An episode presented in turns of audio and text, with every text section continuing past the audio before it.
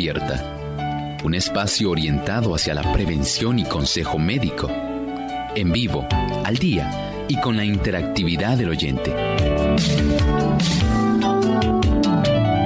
Clínica Abierta, poniendo al doctor a su alcance para un diálogo claro y honesto, porque nos importa su bienestar y salud.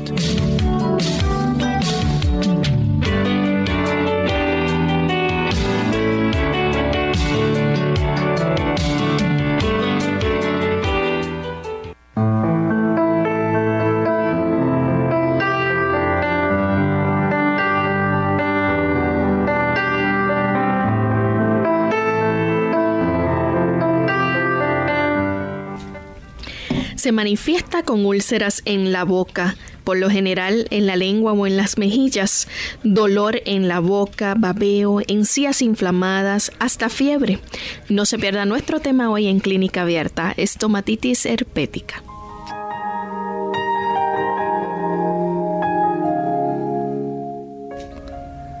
Todo hábito que no promueva la acción saludable en el organismo humano degrada las más altas y nobles facultades.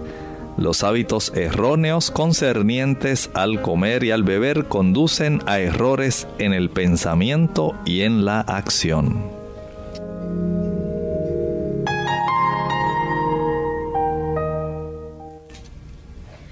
Gracias amigos por sintonizarnos en el día de hoy. Cuán felices nos sentimos de poder formar parte de su día. Estamos muy contentos de poder llegar hasta ustedes nuevamente para llevarles un tema sobre la salud, donde vamos a aprender mucho y sobre todo vamos a aprender de una condición que puede ser contagiosa, así que tienen que estar muy pendientes al tema que vamos a estar discutiendo en el día de hoy. Le queremos dar la bienvenida también a aquellos amigos que nos sintonizan a través de la internet, que se conectan a través de nuestra página web www.radiosol.org. A través del chat ustedes pueden sintonizarnos en vivo y a través del flash player pueden escuchar nuestro programa. Doctor, ¿cómo se siente hoy? Feliz, muy contento. Está muy abrigadito. Sí, hoy es un día especial. Hay que conservar la salud y hay que tomar previsiones.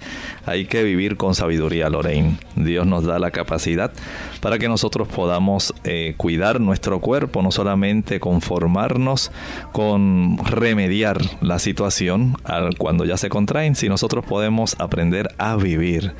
Es muy importante para la conservación de nuestra salud y parte de nuestro haber como cristianos y como entes que razonamos y tenemos capacidad de discernimiento, el Señor nos pide que pongamos en práctica el conocimiento y nos cuidemos. Tenemos que aprender a cuidarnos apropiadamente en muchos aspectos y cuando el clima cambia, también hay que cuidarse. No queremos llegar a ser víctimas de tantos virus y cosas que andan en el ambiente.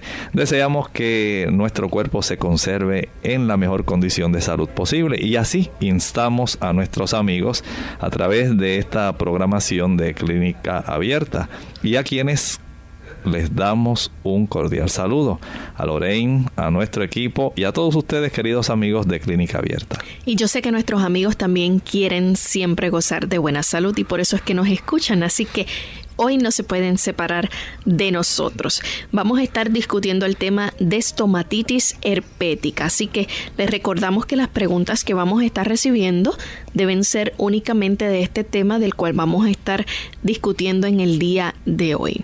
Y bien, vamos a comenzar entonces a hablar sobre la estomatitis. Primero que nada, doctor, ¿puede explicarnos de qué se trata la estomatitis? Vamos a hacer una aclaración. Alguna persona que nos escucha dice estomatitis, ah, eso es inflamación del estómago. No tiene nada que ver con, el, estómago. Tiene que ver con nuestra boca. Es una inflamación de la boca que puede estar causada por podemos decir diferentes causas. En primer lugar, las infecciones. Las infecciones son una causa frecuente y una de ellas es precisamente la que vamos a estar discutiendo hoy. Hay también otra causa que son las enfermedades sistémicas, enfermedades que se originan, afectan en forma primaria otras partes del cuerpo, pero pueden también tener manifestaciones en el área de la mucosa oral, en nuestra boca. También hay otras causas que son los agentes físicos. Y estos tres esencialmente, estos, estos cúmulos de condiciones infecciosas, enfermedades sistémicas y agentes físicos pueden ser causa frecuente de inflamación en la boca. Y esto pues preocupa a muchas personas y claro, imagínense ustedes precisamente por el área donde usted ingiere los alimentos, que esa mucosa esté tan inflamada, tan sensible, que usted prácticamente no pueda comer apropiadamente, deglutir, causa preocupación. Usted depende del alimento que ingiere y si hay una inflamación de esta índole, se va a afectar. Muy bien. Entonces vamos a hablar de dentro de estas condiciones de inflamación de la mucosa oral, de una que es particularmente infecciosa.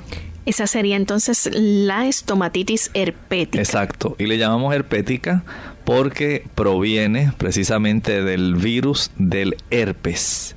Y dentro de las variedades que hay en los virus del herpes, hay una que podemos decir es de las que más logra afectar en las personas, ¿verdad? Eh, tenemos este tipo de virus del herpes, se le llama virus hominis, también llamado virus del herpes simple. ¿Y por qué se caracteriza esta, este virus? En, una vez entra el virus se manifiesta en la boca mediante las úlceras y la inflamación. Imagínense ustedes si es difícil para una persona cuando uno tiene una pequeña ulcerita o de esas aftas que dan en la boca. Ahora imagínense ustedes una diseminación abundante porque este virus tiene la facultad de propagarse muy rápidamente en la mucosa oral y producir ulceraciones e inflamación. Así que estamos hablando de una boca que está bien hinchada, sumamente sensible y esto no es igual que las aftas que son causadas por otro virus. Eh, las personas comúnmente llaman, mire doctor, ¿qué será bueno para esas llaguitas que me salen en la boca? Aquí no estamos hablando de una llaguita aislada o dos llaguitas, ni porque usted se mordió por dentro la mucosa del carrillo y se le formó este tipo de ulceración y se le produjo el afta. No, aquí es una ulceración abundante, bien diseminada en toda la boca, acompañada de inflamación y esto es sumamente doloroso. ¿Y es contagioso, doctor? Sí, el virus del herpes simple o virus hominis, que a veces se le conoce también como el virus del herpes simple tipo 1 es un tipo de virus que puede afectar a todas las personas, pero eh, particularmente afecta más a los niños pequeños. Y es eh, casi siempre, podemos decir, la mayor parte de los niños se exponen y llegan a infectarse con este tipo de virus.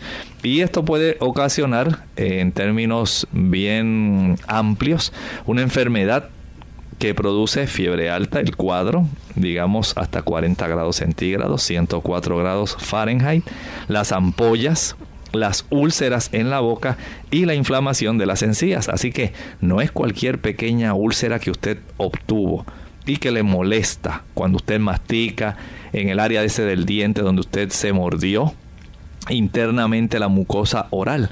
Aquí estamos hablando de ampollas, úlceras e inflamación que incluye las encías. Y esto pues es preocupante, muy doloroso. Ahora imagínense esto en un niño, un niño que no sabe distinguir apenas eh, las cosas que son de enfermedad, a veces de las cosas que son de la salud, es lo que quiere es comer. Quiere comer, tiene hambre, pero tiene dolor. ¿Cómo son entonces estas úlceras que se van a estar manifestando? Miren, este tipo de úlceras son generalmente de 1 a 5 milímetros de diámetros. Hay dentro de la dermatología, de las afecciones, clasificaciones de acuerdo al tamaño. Casi siempre este tipo de ampollas y úlceras que se manifiestan por el virus del herpes simple, virus hominis, herpes hominis, eh, tiene esta cualidad de ser menor de los 5 milímetros. Hay por lo general, otro tipo de ulceraciones como las aftas tienden a ser mayor de 5 milímetros y esto hace ya una diferencia para la persona entrenada en este aspecto, el clínico que mira, dice, mira, estas lesiones tienen este tamaño aproximado. Aquí lo más probable por la diseminación, por la fiebre, por el cuadro clínico, este niño lo más probable es que está desarrollando este tipo de condición y tiene una base grisácea. El perímetro, el alrededor de esa ulceración es rojizo. Así que tenemos una ulceración que es rojiza, tiene la base, el fondo es grisáceo, el perímetro rojizo, base grisácea y el tamaño menor de 5 milímetros bastantes abundantes dentro de la mucosa oral, se acompaña de inflamación en el área de las encías, tiene fiebre, le dificulta al niño el poder eh, tragar porque son úlceras muy dolorosas que ocasionan que este niño se esté babeando con frecuencia, le impide al niño tragar y esto por consecuente produce una disminución en la ingesta de alimentos aun cuando el bebecito o el niñito tiene hambre. Se va a ver también, por ejemplo, en áreas como la lengua. Sí, sí.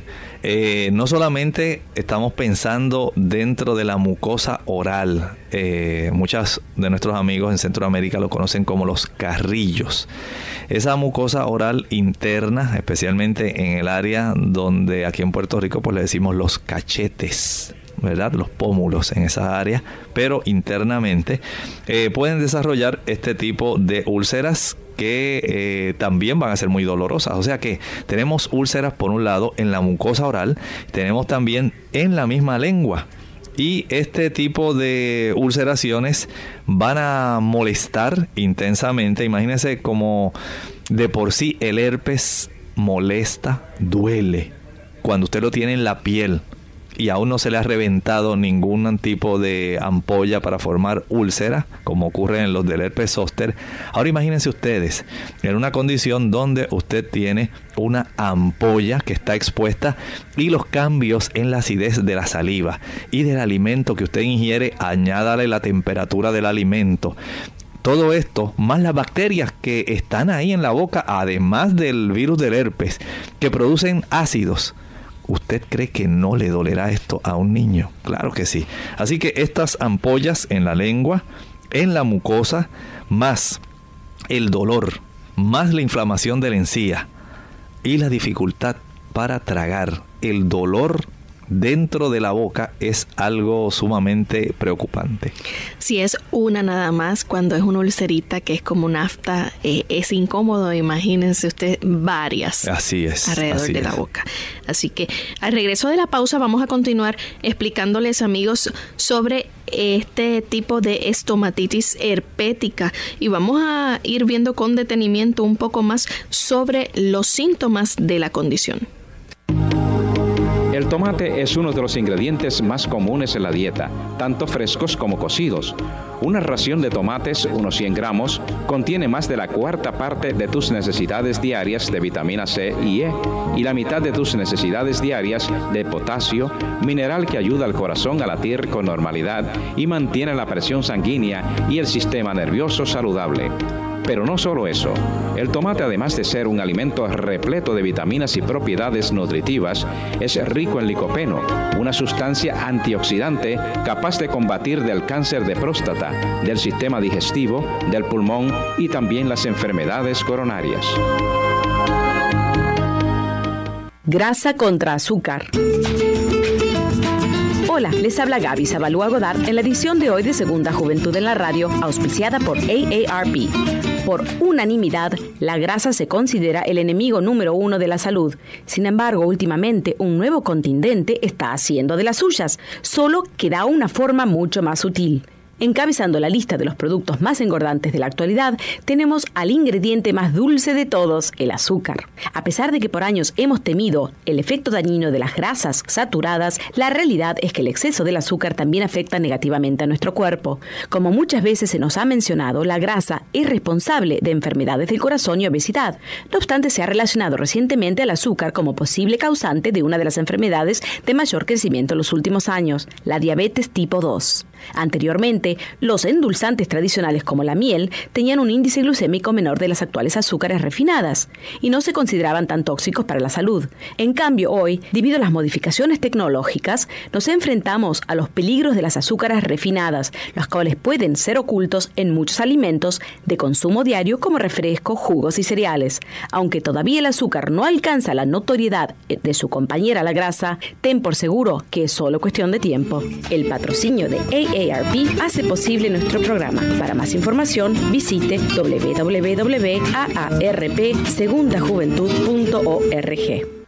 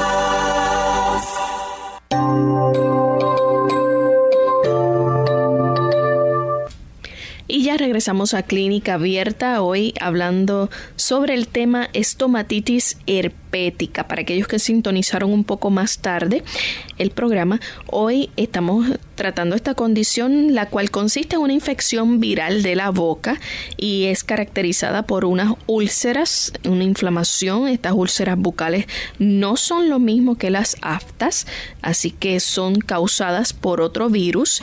Y el doctor nos ha estado hablando de cuán contagioso es esta condición y que precisamente eh, se observa principalmente en los niños pequeños y cómo afecta entonces la parte interna de las mejillas, la lengua, en fin, eh, es bastante incómodo el tener este tipo de úlceras en la boca.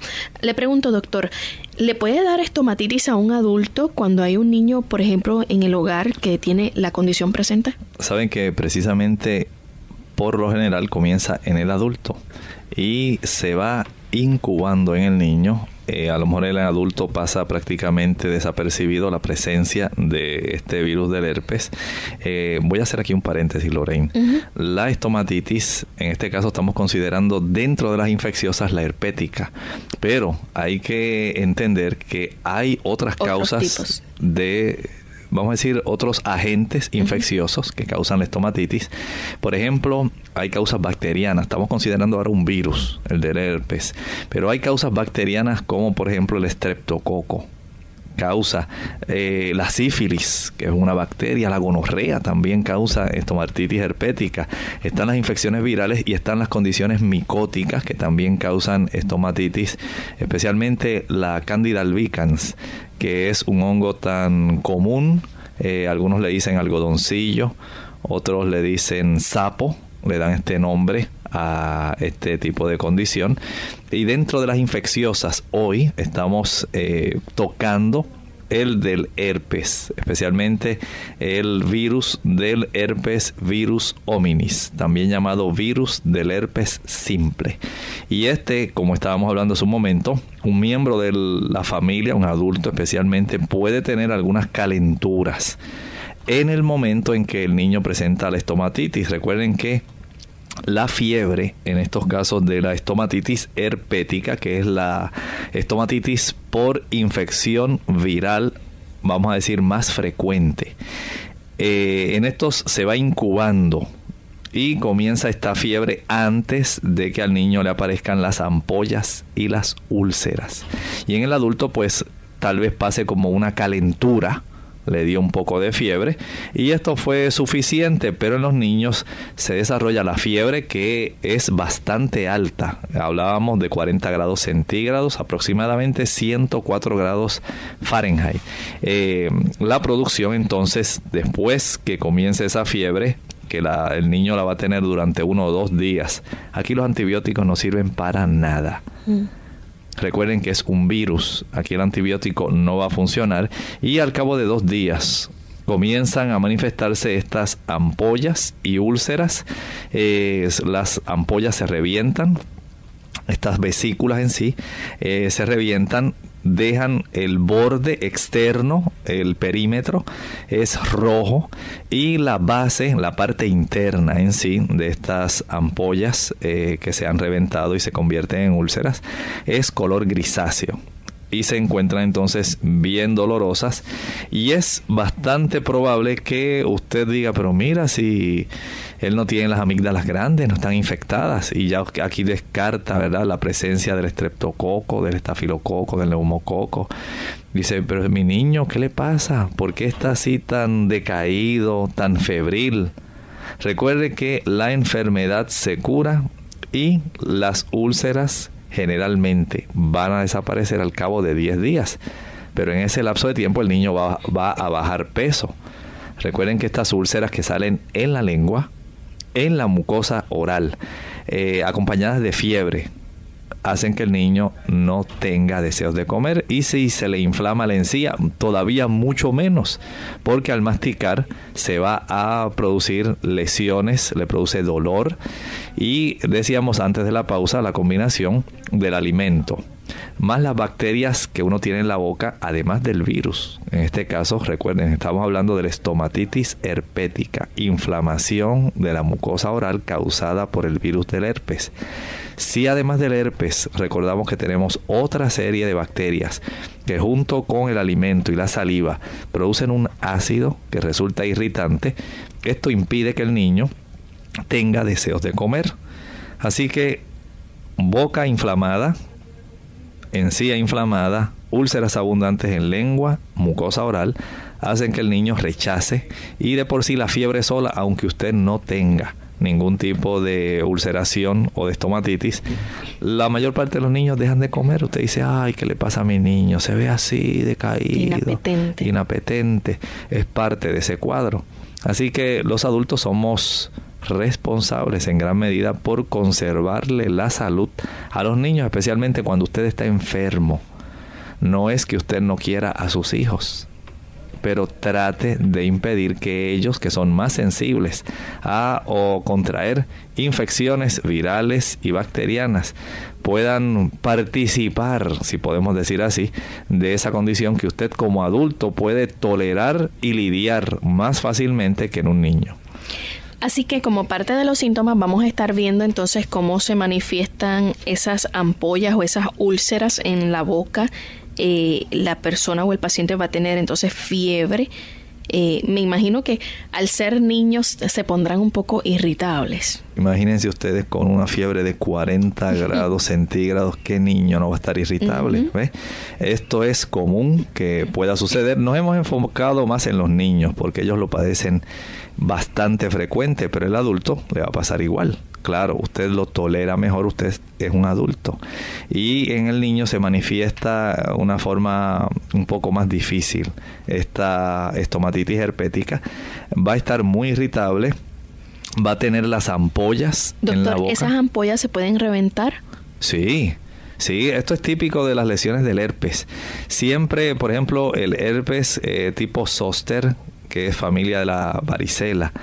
Al igual que la varicela, eh, se rompe la ampolla y entonces queda ya el crátercito, ¿verdad?, del área ulcerada. Algo similar ocurre en este caso de la estomatitis herpética. Se revienta la ampolla y entonces se observa inmediatamente esa zona ulcerada donde se concentró mayormente el virus y la presencia de ese liquidito que estaba dentro de la ampolla permite que salga una mayor cantidad de virus que puedan a su vez eh, continuar infectando, inflamando la encía y desarrollando otras úlceras en lengua y mucosa oral. Aparte de esos síntomas, ¿hay algunos otros síntomas que podamos ver? Bueno, puedan destacar? Bueno, podemos decir que las encías bien inflamadas, bastante dolor en la boca, Recuerden que no estamos hablando de un afta sencilla. Aquí hay bastantes úlceras dentro de la boca acompañadas de inflamación gingival de las encías. No es lo mismo que usted tenga un diente, eh, una arcada, todos sus dientes sanos y una encía sana a que usted los tenga la, toda la encía inflamada y además como si fuera poco ulcerada. Úlceras en la boca, en la mucosa, úlceras en la encía, úlceras en la lengua ¿cree usted que cualquier persona lo toleraría? Si a un adulto se le hace difícil tolerar esta situación, ¿cómo será para un niño? Así que no es tan fácil. El niño, imagínese, va a estar babeándose, porque cada vez que él mueva su boquita, él mismo se va a lastimar. Imaginen úlceras en la lengua, inflamada la encía y úlceras en la misma mucosa oral cada vez que usted mueve la boca y esa, ocurre esa fricción esto va a ser sumamente doloroso. Eh, y si esto se eh, aplica a la aparición de las úlceras herpéticas en el área de la base de la lengua hacia atrás, donde generalmente eh, el bolo de alimento que se ha preparado para poder ser deglutido se ubica, usted lo lleva casi hasta la parte de atrás de la lengua para entonces deglutir esa zona ulcerada tiene que ser muy dolorosa, por lo tanto van a tratar ellos, van a evitar tener que tragar alimento por más hambre que tengan. Así que la persona entonces finalmente tendría problemas también para tragar. Sí, sí, eh, desarrolla eh, ese término médico, se llama disfagia, dificultad para tragar o deglutir. Vamos a hacer nuestra segunda y última pausa y al regreso continuaremos entonces hablando más sobre la estomatitis herpética hoy en Clínica Abierta.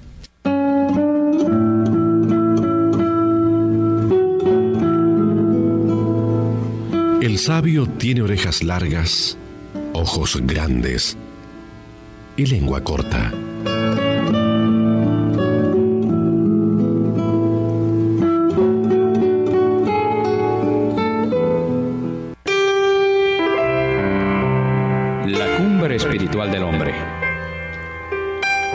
Esencial no está en ser poeta, ni artista, ni filósofo. Lo esencial es que cada uno tenga la dignidad de su trabajo, la alegría de su trabajo, la conciencia de su trabajo, el orgullo de hacer las cosas bien, el entusiasmo de sentirse satisfecho, de querer lo suyo. Esta es la sana recompensa de los fuertes de los que tienen el corazón robusto y el espíritu límpido. Dentro de los sagrados números de la naturaleza, ninguna labor bien hecha vale menos, ninguna vale más. Todos somos necesarios y valiosos en la marcha del mundo. Todos somos algo, representamos algo, hacemos vivir algo, ansiamos algo. Sí, Señor, una patria mejor.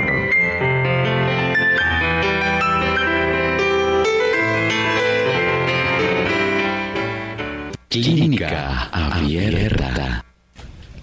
Y ya regresamos a Clínica Abierta y les recordamos a ustedes amigos que este programa llega como cortesía de la Iglesia Adventista del séptimo día.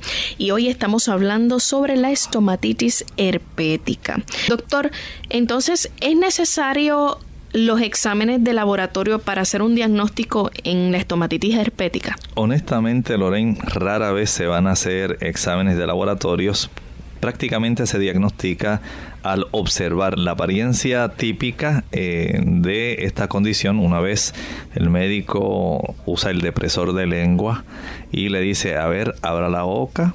Oh, mira cómo está esa boca, le va a decir, qué tremendo, cómo se observa esa inflamación de las encías, la abundante, la abundante cantidad de estas úlceras, el hecho de que la mamá refiere, mire doctor, el, muchachito no me quiere comer y está babeando mucho, se queja mucho de dolor, mira a ver qué usted puede hacer. Y cuando abre la boca el médico dice, oh, definitivamente aquí tenemos un gran problema. A veces se puede hacer un cultivo viral y tinciones especiales para ayudar con el diagnóstico, pero esencialmente con lo que se observa se puede llegar a la, al diagnóstico en sí. Ok, vamos a continuar entonces con las preguntas que tenemos aquí.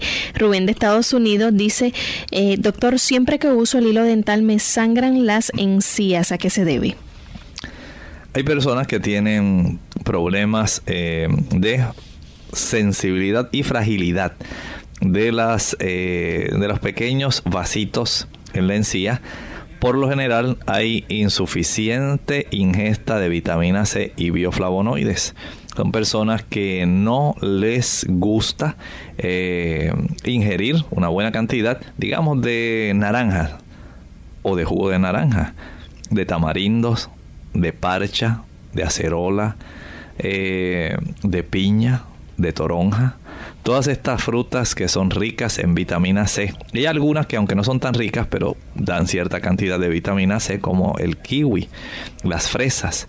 Todo esto ayuda para dar una mayor fortaleza a, la, a los capilares que eh, irrigan abundantemente la zona de las encías y esto le da mayor fuerza. Además, si a esto le, le añadimos la sensibilidad que ocurre en la unión de la encía con el diente a consecuencia del desarrollo de placa y eventualmente en la conversión de la misma en sarro, esto pone todavía más sensible esa área. O sea que la higiene dental, además de que usted se aplique el hilo dental, un buen cepillado, hay que practicarse también estos eh, aspectos donde usted va una o dos veces anualmente al dentista a realizarse una limpieza oral.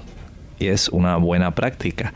Además, ingerir alimentos que puedan ser eh, fortalecedores del epitelio, por ejemplo, eh, hablamos de los carotenoides, del jugo de zanahoria, del jugo de tomate, que también es rico en vitamina C y que usted lo puede consumir, no solamente como hacen la mayor parte de las personas, piensan en el tomate en una o dos rebanadas. Usted puede consumirlo directamente, consuma un tomate completo inclúyalo como parte de su almuerzo y esto es de mucho beneficio eh, junto con el uso de la vitamina C que proviene de las chinas o naranjas la toronja o pomelos las piñas eh, el maracuyá, chinola o parcha o pasionaria. Todo esto le brinda a usted fortaleza en la capacidad del diente y algunas personas también tienen una mayor fragilidad en la zona de las encías cuando utilizan algunos medicamentos como el dilantín. Doctor, eh, a través del chat nos está preguntando la señora Alneiris de San Felipe en Venezuela. Ella dice que su niña de 7 años padece de amigdalitis, faringitis y a, esto eh, se le suma que le dio estomatitis. Se trató con solución Wonder y penicilina endovenosa, hizo spray, Dactarin gel y las curas han sido dolorosas. Ya el dijo que sus amígdalas no les sirven, no están cumpliendo su función. Actualmente en casa ella le sigue haciendo las curas, pero ella quiere saber de qué manera natural puede ayudarla. Sencillo. Vamos a impedir que la niña ingiera alimentos azucarados. Estos tienen eh, un lamentable efecto deteriorante en la capacidad inmunológica del niño. Van a reducir la capacidad a la cual las células blancas, recuerden que las amígdalas son un tejido linfoideo, y estas amígdalas eh, van a cumplir esta función de que todo lo que entra por la vía oral especialmente, aunque también en parte por la vía nasal, pero más por lo que entra por la vía oral, va a requerir la inspección, podemos decir así, es como una aduana. Y se verifica, perdón, se verifica que no haya un cúmulo de bacterias que puedan ser perjudiciales y que tengan acceso al sistema digestivo. Entonces las amígdalas cumplen esta función de protección. Al evitar la ingesta de helados, néctares, jugos de cualquier tipo, refrescos, galletas, bizcochos, pastelitos, cualquier forma en la cual se encuentre el azúcar, evítela. Su niña se lo va a agradecer y usted también, porque gastará mucho menos en médicos, no la tiene que estar llevando por problemas de infecciones amigdalinas. Esto le va a ser beneficioso a usted y a la niña, porque la niña también puede llegar a tener afecciones en las válvulas de su corazón, infecciones también y problemas frecuentes en sus riñones, especialmente por el estreptococo. Recuerden que las infecciones eh, bacterianas son otra causa de estomatitis. Hoy estamos discutiendo la estomatitis viral por herpes, pero hay estomatitis por bacterias y también estomatitis por eh, hongos, cándida especialmente. Así que eh, si usted cumple su función como madre y le brinda alimentos que le pueden ayudar a protegerse. la zanahoria, el tomate, los pimientos, las acelgas, las espinacas, los productos que son ricos en nutrientes que combaten los problemas de infección, como por ejemplo el limón ese limón, muchas personas exprimen el limón y el jugo puro lo utilizan para empapar hisopos, de estos hisopos largos, para que usted le pueda dar toques, pueda prácticamente pintar las amígdalas con ese jugo puro de limón. Y esto ayuda para que pueda contrarrestarse estas infecciones que son tan frecuentes. Por otro lado, nosotros tenemos varias plantas que nos pueden ayudar y hace un momento estábamos hablando en relación al beneficio que brinda el achiote. Por un lado, ustedes saben que eh, sirve para la estomatitis como cicatrizante y suavizante, pero tenemos otra planta que es bien importante y que sirve como antiséptico y es el tomillo. Cuando usted prepara una buena taza del té de tomillo, este sirve como antiséptico si lo utiliza como enjuague bucal y es efectivo. Además, si usted prepara una taza extra, ustedes saben que el tomillo tiene propiedades antivirales. Es muy bueno poder utilizarlo de esta forma. Hay otras plantas que pueden eh, aumentar, en el caso de esta niña, la capacidad inmunológica del cuerpo, como el uso de la equinacia. ¿Eso va a ser en infusión? En, infusión, sí. Exacto, en infusión en gárgaras, pero estoy hablando para aliviar directamente eh, la afección ya sea de la amígdala o el problema de las aftas. También hemos mencionado, para que ustedes eh, puedan en Santo Domingo, si le llaman vija al achiote gracias por esa aportación. Eh, Saben ustedes que el nombre botánico, ahora que ellos dicen esto, es Vija orellana. Ese es el nombre botánico del achiote. Eh, y es muy útil cuando se utiliza en infusiones para asumir una función antiviral. Al igual ocurre con el saúco. Es otra planta Sambucus nigra, que es excelente como antiviral y como un inmunoestimulante. Así que tenemos a nuestra disposición varias cosas y antes de que nos dieran este tipo de aportación nuestros amigos dominicanos de la vija orellana, que es el achiote, eh, hay como le estaba contestando a nuestra amiga de Venezuela, el uso de eh, gárgaras que usted puede practicar con el carbón activado diluido en media taza de agua tibia. Con esto practica muchos gargarismos y buches, enjuagues. Esto ayuda para que cicatricen aceleradamente todas esas áreas donde se han formado las úlceras, las aftas y se absorban las bacterias que han estado poseyendo directamente las amígdalas. Esto va a ser de mucho beneficio, es algo bien sencillo, pero asegúrese de que sea carbón activado en polvo. Doctor, en, como parte del tratamiento, ¿la persona no necesita recibir medicamentos? Sí, miren, en ocasiones, especialmente en los niños, cuando esta condición de estomatitis herpética está ampliamente eh, afectando la capacidad del niño, se pueden requerir medicamentos antivirales. Para contrarrestar el herpes se usa uno que es muy conocido, el aciclovir. A veces el niño puede requerir también algunos anestésicos tópicos, pero que se deben usar con mucha precaución para aliviar el dolor. Por eso estábamos mencionando el uso de los enjuagues como el que se utiliza o se prepara con el achiote con el tomillo o con otra planta que también es muy común en nuestra América, la salvia. Salvia officinalis. Y la salvia tiene la virtud de ser astringente y antiséptica, o sea que fácilmente seca esas ulceraciones que se forman en la boca, ayuda para que si se practican enjuagues bucales con esta decocción, se pueda sanar más fácilmente. En ocasiones puede ser necesaria la aplicación de lidocaína viscosa, pero tiene que ser con mucha precaución. El médico tiene que enseñarle al padre cómo va a aplicarla. Además, la dieta del niño se les recomienda que sea una dieta principalmente líquida, líquidos que sean frescos o fríos, no bebidas ácidas.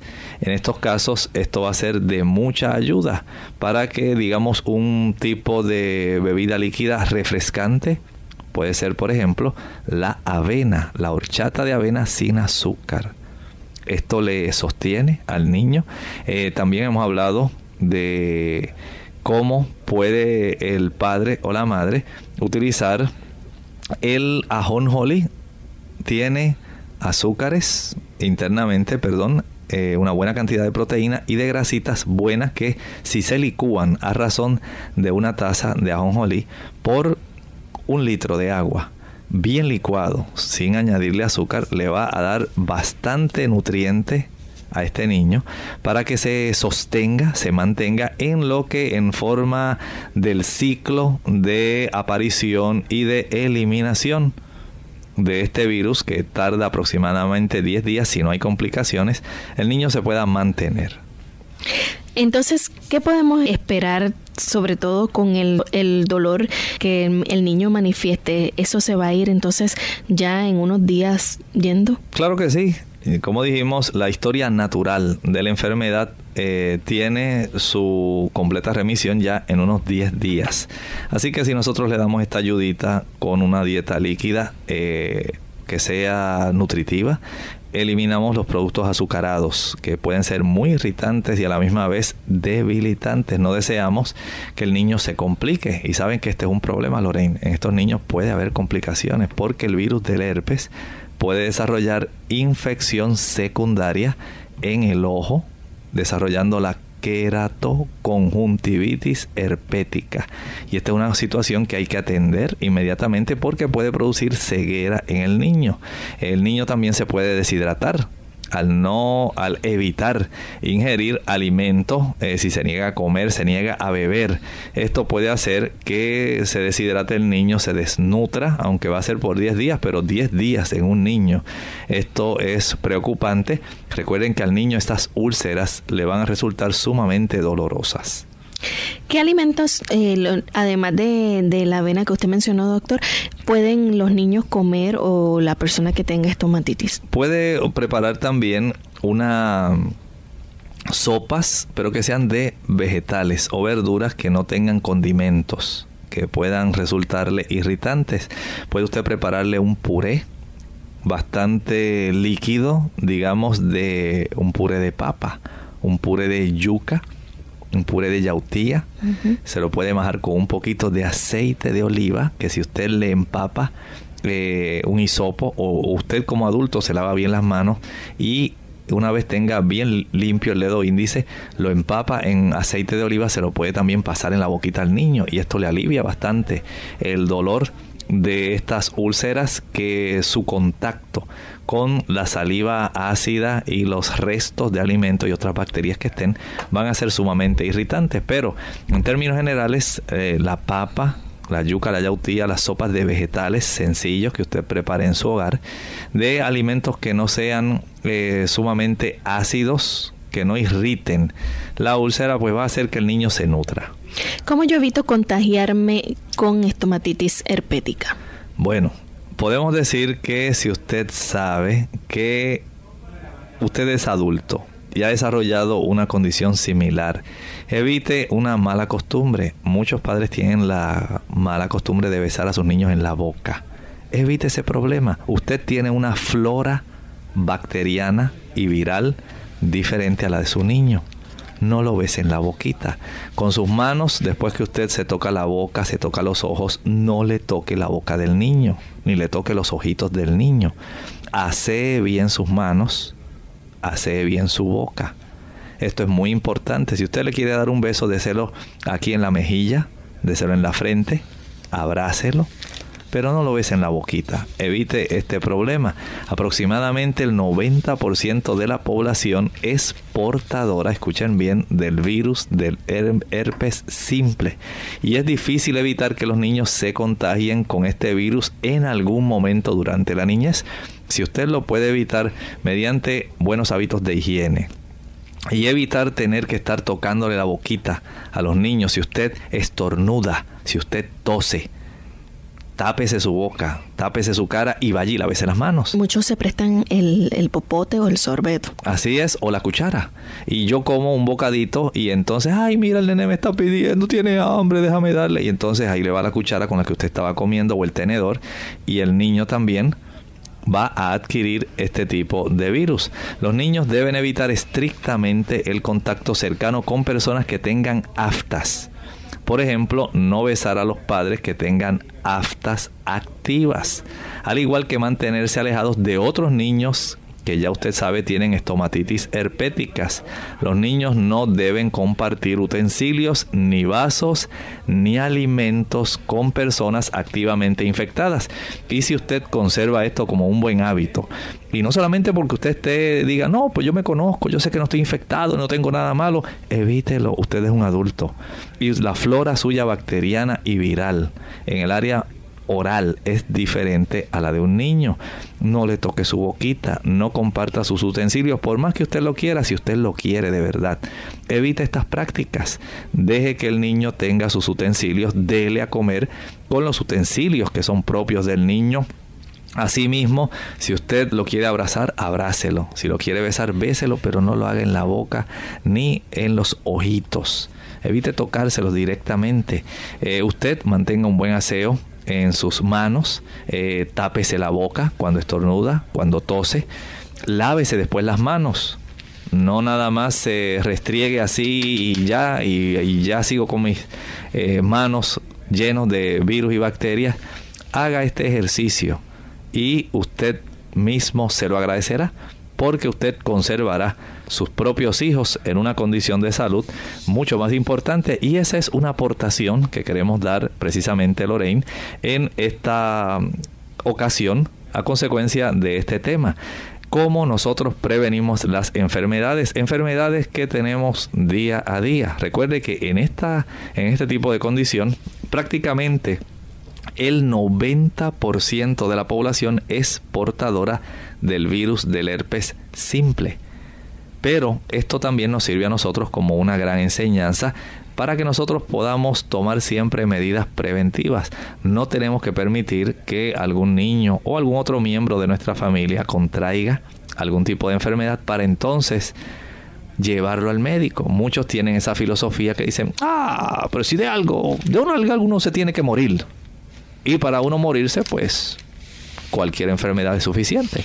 O piensan que uno es exagerado con tratando de prevenir tantas enfermedades o tantas cosas y se vuelve uno maniático. Así es. Y miren, un caso tan frecuente, los niños recién nacidos vamos a decir recién nacidos, a veces tienen 30 días, 40 días, y ya andan de brazo en brazo, y todo el mundo quiere besarlo, y todo el mundo quiere abrazarlo, y quiere tocarle la boquita, y mira que salió la boquita de su mamá y las manitas del bebé, que el bebé se va a llevar a su boquita, se va a llevar a sus ojos.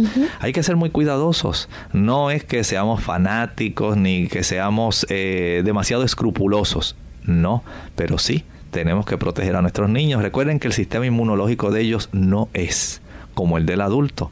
Las medidas de higiene en esta época, mis queridos amigos de Clínica Abierta, son sumamente importantes. Taparse la boca, taparse la nariz cuando se estornuda, cuando se tose. Esto es importante. Una vez usted estornuda o tose, si no tiene alguna servilleta, algún pañuelo a su alcance, vaya inmediatamente, lávese las manos. Eh, estos son medidas sencillas, pero son muy útiles. Evitan la propagación de enfermedades. No bese a sus niños en la boca. No le toque su boquita, no le toque sus ojitos. Esto va a ayudar para que esos niños se mantengan más sanos y si puede evitar eh, en cierta forma, si usted los quiere cargar y quiere jugar con ellos, lávese usted también las manos. Y esto ayudará para que esos niños desarrollen poco a poco un buen sistema de defensa inmunológico sin haberse expuesto innecesariamente a infecciones o condiciones propias de los adultos. Usted como adulto sea consciente de esto, colabore con su familia y se economizará mucho sufrimiento al ver su niño enfermo y usted mismo al tener que desembolsar de su dinero para llevarlo al médico a consecuencia de su propio descuido. Amigos, aproximadamente el 90% de la población es portadora del virus del herpes simple. Es difícil evitar que los niños se contagien con este virus en algún momento durante la niñez. Así que los niños deben evitar estrictamente el contacto cercano con personas que tengan Por ejemplo, no besen a los padres que tengan aftas activas, al igual que mantenerse alejados de otros niños con estomatitis herpética, como mencionó el doctor, y los niños no deben compartir los utensilios, vasos ni alimentos con personas activamente infectadas, como mencionamos, y aún los que no están infectados. vamos a prevenir. Así es. Así que de esta manera concluimos nuestro tema hoy en Clínica Abierta, esperando que ustedes nuevamente nos sintonicen en el día de mañana.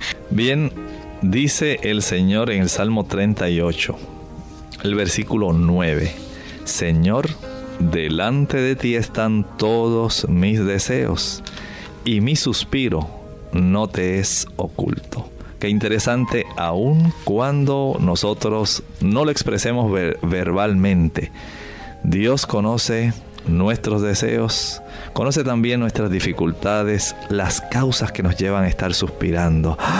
¿Cuántos problemas tengo? Dios lo sabe.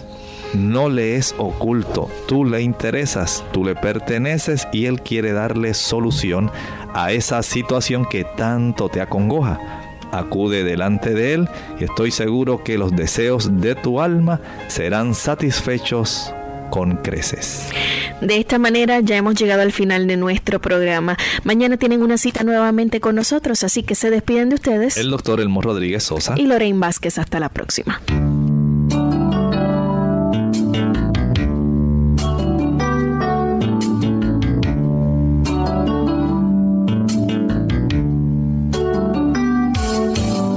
Clínica abierta no es nuestra intención sustituir el diagnóstico médico. Antes de poner en práctica cualquier consejo brindado en este programa, usted debe consultar con su médico. Envíenos sus preguntas y opiniones a la siguiente dirección. Programa Clínica Abierta. Bio Box 29027. San Juan, Puerto Rico 00929 o bien al correo electrónico clínica abierta arroba radiosol.org. Hasta la próxima.